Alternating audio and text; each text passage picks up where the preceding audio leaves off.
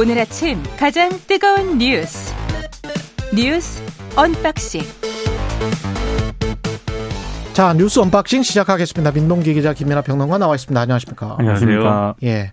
한파 특보인데 낮에는 조금 풀린다고 하더라고요. 네. 예.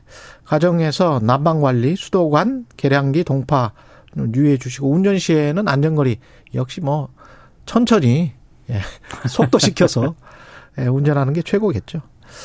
그 100% 당원 투표를 하기로 했다면서요, 국민의힘은. 네, 국민의힘 비대위가 당 대표 최고위원 선출을 100% 당원 투표로만 결정을 하기로 했습니다. 어제 이제 이 같은 내용의 당원 당규 개정안은 만장일치로 의결을 했는데 여기다 하나가 더 추가가 됐습니다. 최다 득표자 득표율이 과반이 안 될 경우도 있잖아요. 그렇죠. 그렇게 되면 1, 2위 득표자의 결선 투표도 시행을 하기로 했습니다. 일단 뭐 룰 개정이 이번 룰 개정이 유승민 전 의원, 안철수 의원 등 비윤계 당선을 막기 위한 것 아니냐 이런 지적이 나왔고요. 특히 결선 투표제 도입으로 이른바 비윤계 후보가 당선되기가 더 어렵게 됐다라는 평가도 나오고 있습니다. 왜 그렇죠? 왜냐하면 이른바 그 친윤 후보들이 많이 나올 수도 있지 않습니까? 그렇죠. 그러면 이제 어부지리로 비윤계가 만약에 1등이 될 수도 있거든요. 음. 그 그랬을 때 1, 이- 2위가 나왔을 때. 그렇습니다. 그 비윤계 후보가 최다 득표를 하더라도 이제 2위와 재대결을 해야 된다라고 한다면 그때 몰아주면 된다. 예, 친윤 후보들 사이에 갈라졌던 당원 지지가 이제 결집을 할 수도 있다. 이걸 염두에 둔 것 아니냐 결선 투표가 이런 평가도 나오고 있습니다. 또 어찌 됐든 비윤 주자들은 굉장히 반발을 하고 있습니다. 안철수 국민의힘 의원은 이 당 대표 뽑는 게 골목 대장이나 친목 회장을 뽑는 것은 아니지 않느냐라고 이제 비판을 했고요. 유승민 전 의원 같은 경우에는 본인이 앞서가니까 나를 죽이려는 것이다. 아, 당을 100%윤 대통령의 1인의 사당으로 만드는 것이다라고 주장을 했고 윤상현 의원도 이렇게 속전속결로 밀어붙였어야만 했는지는 좀 안타깝다. 다시 한번 생각해 주길 바란다. 이렇게 얘기를 했는데 어찌됐든 국민의힘 비대위는 어, 오늘 상임정국위원회를 개최를 하고요. 23일에는 전국이 상임정국위원회를 차례로 거쳐서 룰 개정을 마무리할 계획입니다. 그당 지도부를 이런 방식으로 뽑는 거는 그 군소정당 예를 들면 정의당이랄지 그 전신인 뭐 민주노동당 이런 데서는 이렇게 뽑았습니다. 아, 그랬어요. 그렇습니다. 근데 이렇게 메이저 정당에서 이렇게 선출하는 건 뭐 거의 처음 보는 것 같은데 이게 이래야 될 이유가 있으면은 이렇게 할 수도 있어요. 그러니까 이래야 될 이유가 분명하다면. 근데 그 이유는 제대로 설명하지 않고 있는 것 같고요. 뭐 당원 민주주의, 정당 민주주의를 이걸로 구현할 수 있다라고 국민의힘 비대위는 주장을 했지만 정진석 비대위원장은 뭐 영남권뿐만이 아니고 수도권에도 지금 당원들이 많다. 거의 뭐 반반이 됐다. 그래서 명실상부한 전국 전당이 됐기 때문에 당원들 투표로만으로도 가능하다. 민심을 측정하는 것이 뭐 이런 이야기인 것 같아요. 근데 그 주장에 대해서는 이과 음. 출신인 안철수 의원이 아마 숫자를 들어가지고 반박을 합니다. 전 국민은 뭐 예를 들면 4천만 명 중에 2천만 명이라고 따질 때뭐 음. 비율이 얼마고 이렇게 해가지고 반박을 하는데 아, 그런 또 반박이 있었군요. 그렇습니다. 역시 예. 이제 이과 출신은 좀 다르다 이렇게 생각을 예. 했는데 정교하게 아마 반박이 됐을 것 같습니다. 그렇습니다. 근데 이게 이제 결국 그래서 결국은 뭐 제가 볼 때는 제2의 이준석 대표 당선 사태는 막자 뭐 이런 거예요. 그렇죠. 그러니까 지난 이준석 대표가 어떻게 탄생했는지 그때 당시를 되돌아보면은 당원 투표에서는 어쨌든 나경원 전 의원이 이겼는데 여론조사상의 우위로 이준석 전 대표가 이제 그때 당시에 뒤집었던 거잖아요. 그러니까 사실 여론조사를 이번에 이제 반영하지 않아야 된다라는 결론에 이른 것 같고 결선 투표도 그때 생각을 해보면 나경원 전 의원하고 주호영 의원하고 단일화 얘기가 중간에 잠깐 있었는데 단일화 결국 안 됐습니다. 그러면서 이제 표 분산이 돼서 여론조사에서 지더라도 당원 투표에서 크게 이겼으면 이준석 전 대표가 이제 대표가 되는 일이 없었을 텐데 그러지 않았기 때문에 이준석 전 대표가 당선이 됐던 거거든요. 그러니까 이번에는 그때 놓쳤던 그런 빈 공간들을 완전히 없애버리겠다. 그래서 어떻게든 이제 어 이 대통령의 어 좀 어 뭐랄까 입맛에 맞는 이준석 전 대표는 입맛에 안 맞았었으니까 어떻게든 그것을 실현하겠다라는 의지가 이제 보이는 그런 조치 아니냐. 다들 이제 이렇게 생각하고 있는 겁니다. 네. 음. 보수 신문이든 진보 신문이든 다 그렇게 생각을 하고 있는 겁니까? 그렇습니다. 예. 그러니까 어제도 말씀드렸듯이 어제 조선일보의 경우에는 이게 정정당당하냐, 음. 이게 정, 이 당당하지 못한 태도이다라는 취지의 사설을 썼고요. 오늘도 이제 그런 어떤 칼럼이라든지 이런 기류들이 신문들에 나와 있고 또 이것에 대해서 뭐 유승민 전 의원도 그 사설을 이제 SNS에 공유를 하면서 그러한 비판에 대해서 일정 부분 이제 어 문제가 있다라는 얘기를 이제 하고 있고 여러 가지로 지금 파장이 커지고 있는데 이게 단기간에는 단기간에는 뭐 이런 뭐 어떤 지지층의 단결이나 뭐 이런 것에 도움이 될지 모르겠으나 장기적으로 이제 뭐 총선이나 이런 것에 어떤 영향을 미치는 가 결국은 이제 성적표로 돌아올 것인데 그런 것까지 같이 판단을 해야 될 텐데 여러모로 좀 혼란스러워질 것 같습니다. 이태원 참사 국조 특위는 야 3당이 단독으로 첫 발을 그냥 내디뎠습니다. 민주당, 예. 정의당, 기본소득당, 야 3당 단독으로 이제 첫 발을 뗐는데요. 음. 일단 국민의힘은 내년도 예산안 처리가 우선이라면서 어제 불참을 했습니다. 어제 국회에서 국조특위가 전체 회의를 열었는데 일단 본조사 일정하고요. 기관 증인 명단을 의결했습니다. 본조사는 뭐 현장 조사, 기관 보고 청문회 순으로 진행이 되는데 아, 국조특위가 내일과 23일 현장 조사를 실시하기로 했습니다. 그리고 기간 보고는 27일과 29일에 진행을 하는데요. 어, 기간 보고에 출석할 증인 89명도 의결을 했거든요. 뭐 한호섭 국정상황실장, 손광재 위기관리센터장 등이 증인으로 채택이 됐고요.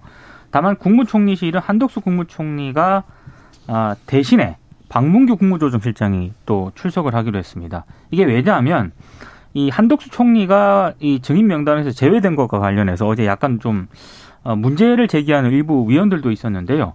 어, 민주당 국조특위 간사인 김교흥 의원이 이렇게 얘기를 했습니다. 이제 국민의힘 국조특위 간사와 그동안 협의를 한 게 있는데 그 협의를 했을 때 한덕수 총리 증인 채택을 국민의힘이 강하게 거부를 했다라고 하거든요. 음. 그래서 아마 이 기조를 좀 유지를 하겠다. 그래서 나중에 어, 국민의힘이 참여했을 때 뭐 이런 여지를 좀 열어놓겠다. 아마 이런 의미가 있는 것 같습니다. 그러니까 어찌됐든, 어, 어, 뭐, 국민의힘 같은 경우에는 어제 강하게 좀 비판을 했습니다. 이거는 어, 철저하게 그들만의 반쪽 국정조사가 될 것이다라고 일단 비판을 했고요. 다만 좀 우려가 되는 것은 특위가 좀 뒤늦게 본격이 가동이 되긴 했습니다만 정부 여당의 협조가 지금 없는 상황이거든요. 그리고 지금도 자료 제출이라든가 이런 거에 제대로 협조를 안 하고 있다라고 하는데 국민의 힘이 빠진 상태에서 이게 어느 정도 협조가 될 것인가 이 부분에 대해서는 아직 미지수로 남아 있습니다. 그러니까 이제 우상호 의원이 국조특위 위원장 맡고 있는 우상호 의원이 이렇게 얘기를 했습니다. 이게 지금 뭐 시일이 이미 이 주어져 있는 시일이 반 이상 지났기 때문에 국정조사 할 수 있는 그 시간이 반 이상 지났기 때문에 어쩔 수 없이 이렇게 진행을 하지만 이 내년 초에 진행이 되는 청문 조사 일정에라도 국민의힘이 참여했으면 좋겠다라고 얘기를 했거든요. 그러니까 사실 초반부에는 국민의힘이 좀 참여하지 않더라도 후반부에는 좀 그래도 어쨌든 여야가 같이 하는 국정조사의 모습을 만들었으면 좋겠다라고 다들 이제 보는 겁니다. 그래서 그렇게 돼야 될 텐데 문제는 그렇게 되려면 국민의힘이 좀 더 이제 좀 적극적인 태도가 있어야 그렇죠. 돼요.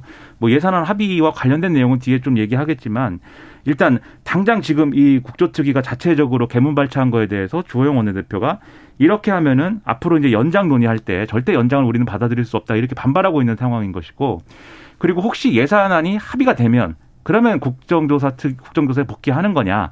여기에 대해서 국민의 원내대변인이 이렇게 얘기를 했거든요. 지금 이제 어, 증인을 여든 아홉 명을 채택을 이미 했기 때문에 이게 혹시 정쟁의 소지가 있는 것은 아닌지 우리가 보고 판단하겠다. 이렇게 여지를 열어두고 있는데 그러한 메시지보다는 예산안이 어쨌든 협상이 타결이 되면 우리도 전향적으로 판단하고 연장 여부에 대해서도 뭐 당장 답할 수는 없는 것이지만 최선을 다해서 한번 뭐 어, 맞는 방식으로 해보겠다 이렇게 가야 되지 않겠습니까? 먼저 이렇게 국정조사에 대해서 계속 선을 긋고 계속 거리를 두고 이런 태도가 국민들 보기에는 별로 좋지 않을 것이다 이렇게 생각합니다.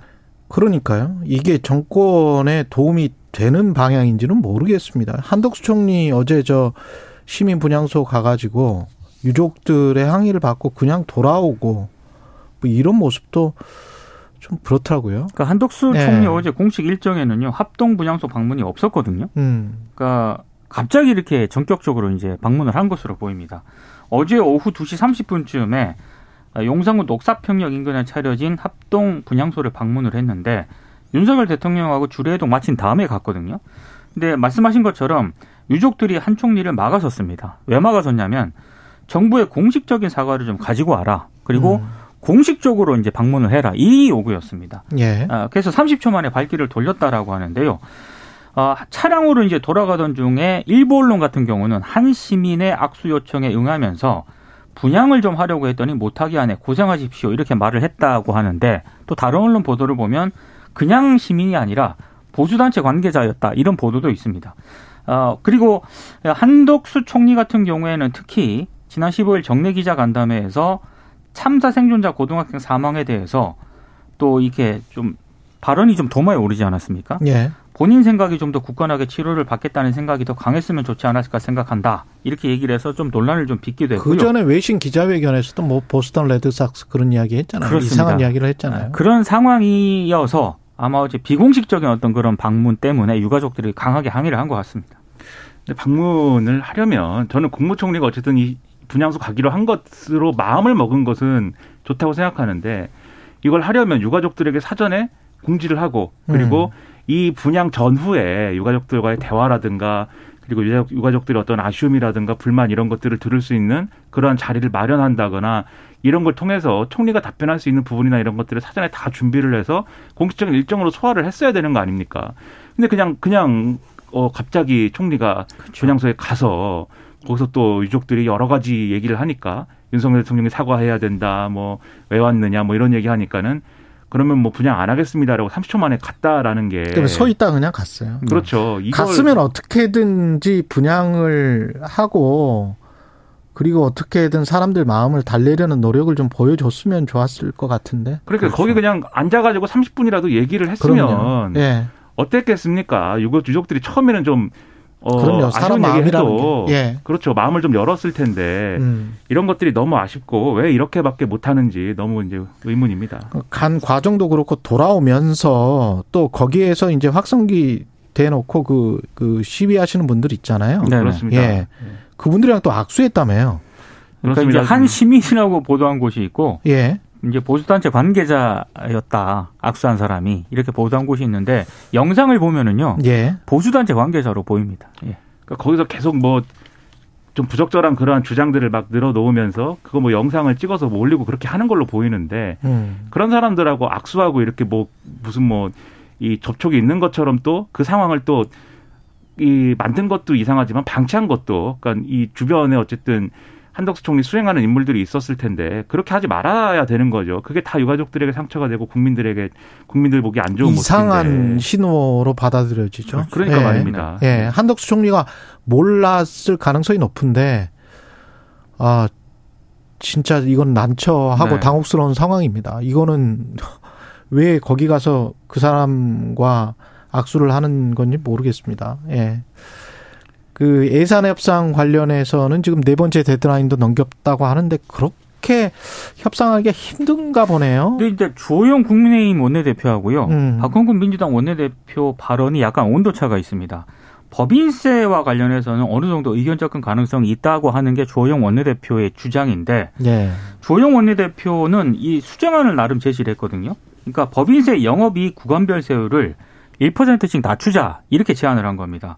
이를테면 영업이익 3천억 초과 기업의 법인세율 같은 경우에는 25에서 24%로 낮추고 영업이익 200억에서 300, 3천억 가량 되는 그 법인세는 22에서 21%로 그리고 영업이익 5억에서 200억은 20에서 19%로 내리자. 요렇게 이제 수정 제안을 한 겁니다. 예. 이제 의견 접근이 이렇다라고 하는 게 조영 원내대표의 얘기인데 음. 박홍근 민주당 원내대표 얘기는 김진표 국회의장 중재안에서 더 이상 양보하기는 어렵다 요런 입장이거든요. 그러니까 음. 민주당 같은 경우에도 원래 이거 어, 당내에서 반대가 심해가지고 이것도 어렵게 수용을 했는데 지금 이걸 걷어찬 게 여당 아니냐. 그리고 이 사안의 지금 키와 키는 사실상 대통령실이 지고 있기 때문에 거기에 대한 불만도 상당히 좀 많은 것으로 보입니다. 그래서 온도차가 좀 느껴지는 부분이 있기 때문에 이게 협상이 매듭이 지어질지는 조금 봐야 될 것 같습니다. 그러니까 주호영 원내대표가 그 간극을 좁혔다고 하는 게 여야의 간극을 좁힌 건지 주호영 원내대표하고 대통령실 간의 간극을 좁힌 건지는 잘 모르겠습니다. 근데 이외에 또 한 가지 얘기를 했어요. 법인세 관련돼서 의견 접근이 됐는데 그러면 어디서 그러면 의견 접 의견이 안, 이 합의가 안 되는 거냐? 그게 이제 행안부의 경찰국 설치 예산하고 법무부 인사정보관리단 예산에 대해서는 이걸 인정 안 하는 거는 대선 불복이다 이렇게 또 얘기를 했거든요. 그리고 어제 이상민 장관이 행안부에 경찰국 설치한 거는 어 뭐 시중에 얘기로 하면은 이 위법성이 일도 없다 이렇게 얘기를 했단 말이죠. 그러면 또 대통령실이 여기에 대해서 또 강경한 기류이기 때문에 주호영 원내대표가 일단 이렇게 얘기하는 거 아닌가 싶기도 하고 결국 지금 말씀하신 것처럼 협상의 전선은 여야 사이에도 있지만 대통령실과 여당 사이에 있기, 있는 것이기 때문에 또 여당이 대통령실을 어떻게든 설득을 해야 될 텐데 설득이 잘 되는지가 앞으로 관건일 것 같고요. 이걸 빨리 정리해 어쨌든 앞서 쭉 말씀드린 국정조사 일정이나 이런 것들도 제대로 돌아가는 거 아닙니까? 그러니까 좀 이 부분에 있어서 충분한 여지를 여당이 확보할 수 있도록 대통령실이 태도를 좀 바꿔줬으면 좋겠습니다. 참 이해가 안 되는 게 예산 협상은 소위에서 그렇게 소소위에서 그 몇 명만 하는 거잖아요. 그렇죠. 네. 국정조사는 국정조사대로 그냥 하면 되는 거 아니에요? 음. 그렇죠. 근데 이제 그거를 지난번에 예산안 처리하고 예. 국정조사에 본격적인 일정 돌입하도록 한 합의가 있다라고 이제 계속 주장을 하는 건데 음. 그럼 지금 말씀하신 대로 예산안이 정 이런 식으로 문제가 된다면 그 합의를 뭐 업데이트하는 것도 방법일 수 있겠습니다. 근데 뭐 국민의힘은 또 전혀 그런 태도가 지금 아닌 거죠.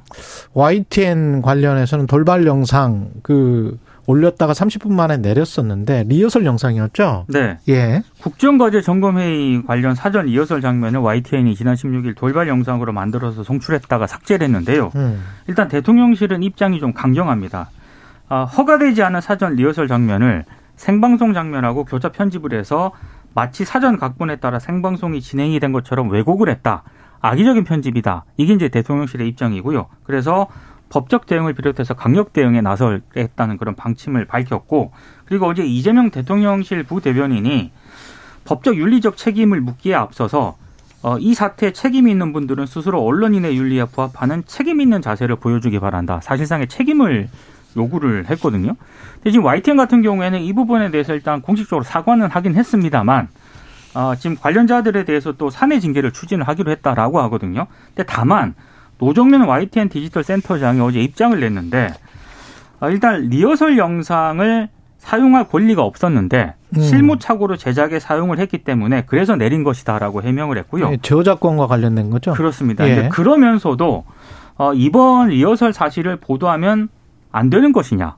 영상만 못 쓰는 것이다. 그리고 애초에 음. 이 영상을 왜 방송 불가 대상으로 합의를 해줬는지도 좀 따져야 한다. 그리고 왜 돌발 영상 전에는 이 사실을 언론이 보도하지 않았는지에 대해서도 좀 비판을 받아야 한다. 이런 입장을 또 내놓았습니다. 세 가지를 말씀드리겠는데요. 첫 번째로 지금 말씀하신 대로 쓰면 안 되는 영상을 쓴 거에 대해서는 YTN이 책임져야죠. 그건 문제가 저작권 있습니다. 문제이기 그렇습니다. 예. 두 번째, 지금 대통령실은 악의적 편집을 통해서 이게 리허설이 아닌데, 그러니까 짜고 치는 것이 아닌데 마치 그렇다라는 듯이 편집했다라고 주장하는데 그거는 보도의 영역이죠. 그 보도가 맞는지 틀리는지를 대통령실이 이런 식으로 이제 규정하는 것은 옳지 않다라는 생각이고요. 아닌 것은 아닌 대로 얘기를 하면 되지 않습니까? 그러니까 대통령실이 계속 이렇게 강요하는 뜻이 이게 그렇죠. 우리 우리께 무조건 맞아 이렇게 이야기하는 거는 그러니까 보도 보도할 수 있는 내용입니다. 네. 영상을 쓰면 안 되는 거지. 음. 세 번째로 이거에 대해서 언론사에게 너희가 먼저 성의를 표시해봐라는 식의 책임질 사람 빨리 책임지세요라고 얘기하는 게 이게 바람직한 이 권력과 언론의 관계인가요? 그렇지 않은 것 같습니다.